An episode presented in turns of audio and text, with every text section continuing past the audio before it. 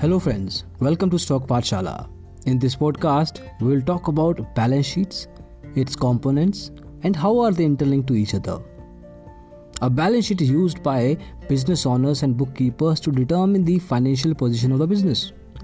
The key components entailed in the balance sheet include what the business owns, known as assets, what it owes, also called as liabilities, and lastly, the amount that has been invested in the company, referred to as equity.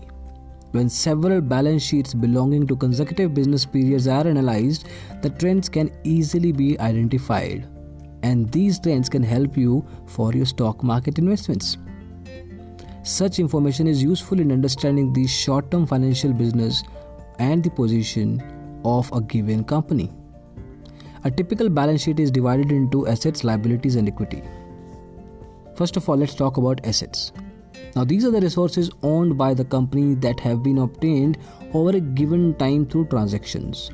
Assets have prospective economic value that can be expressed in terms of money.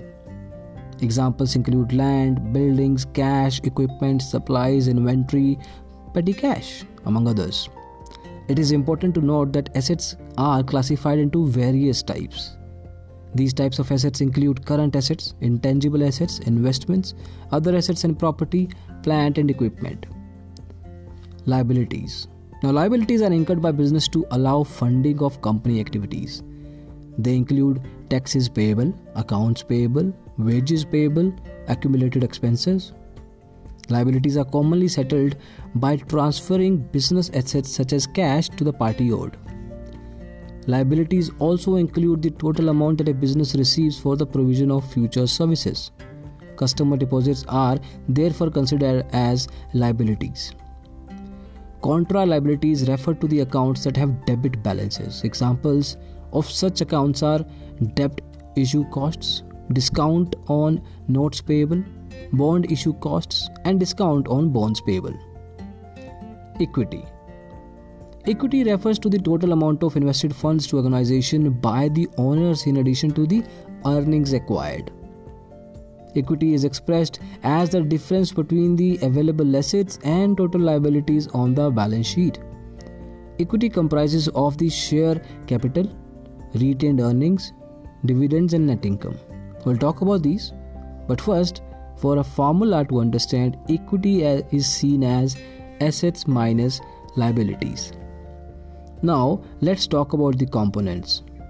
Share capital refers to the funds that a business accumulates in order to allow exchange of shares for a particular stock.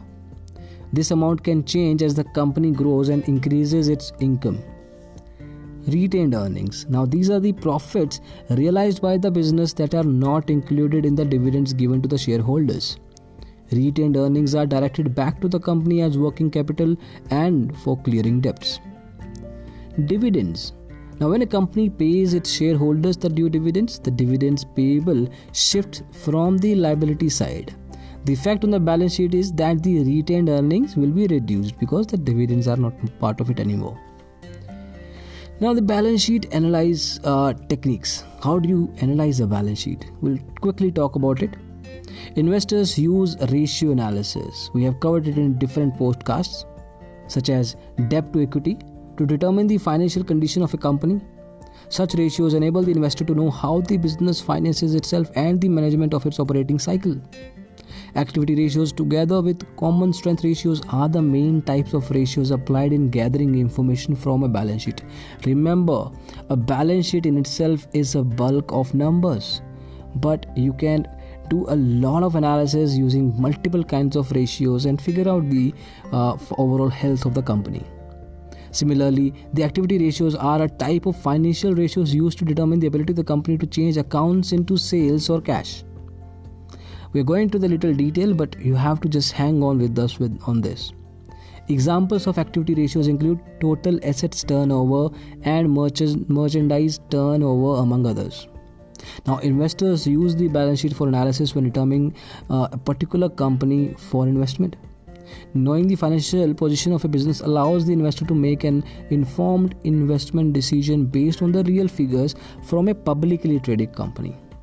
if you go actually inside the balance sheet do your analysis you will be able to figure out whether you want to invest in this company or not in few minutes initially it may take some time but once you get the hang of these ratios and there are just a handful of them then it becomes a pretty much straightforward job for you so this is what we wanted to cover in this podcast about balance sheet. Hopefully you were able to learn something new today. We'll see you in the next podcast soon. Thank you so much for listening to this one. Bye bye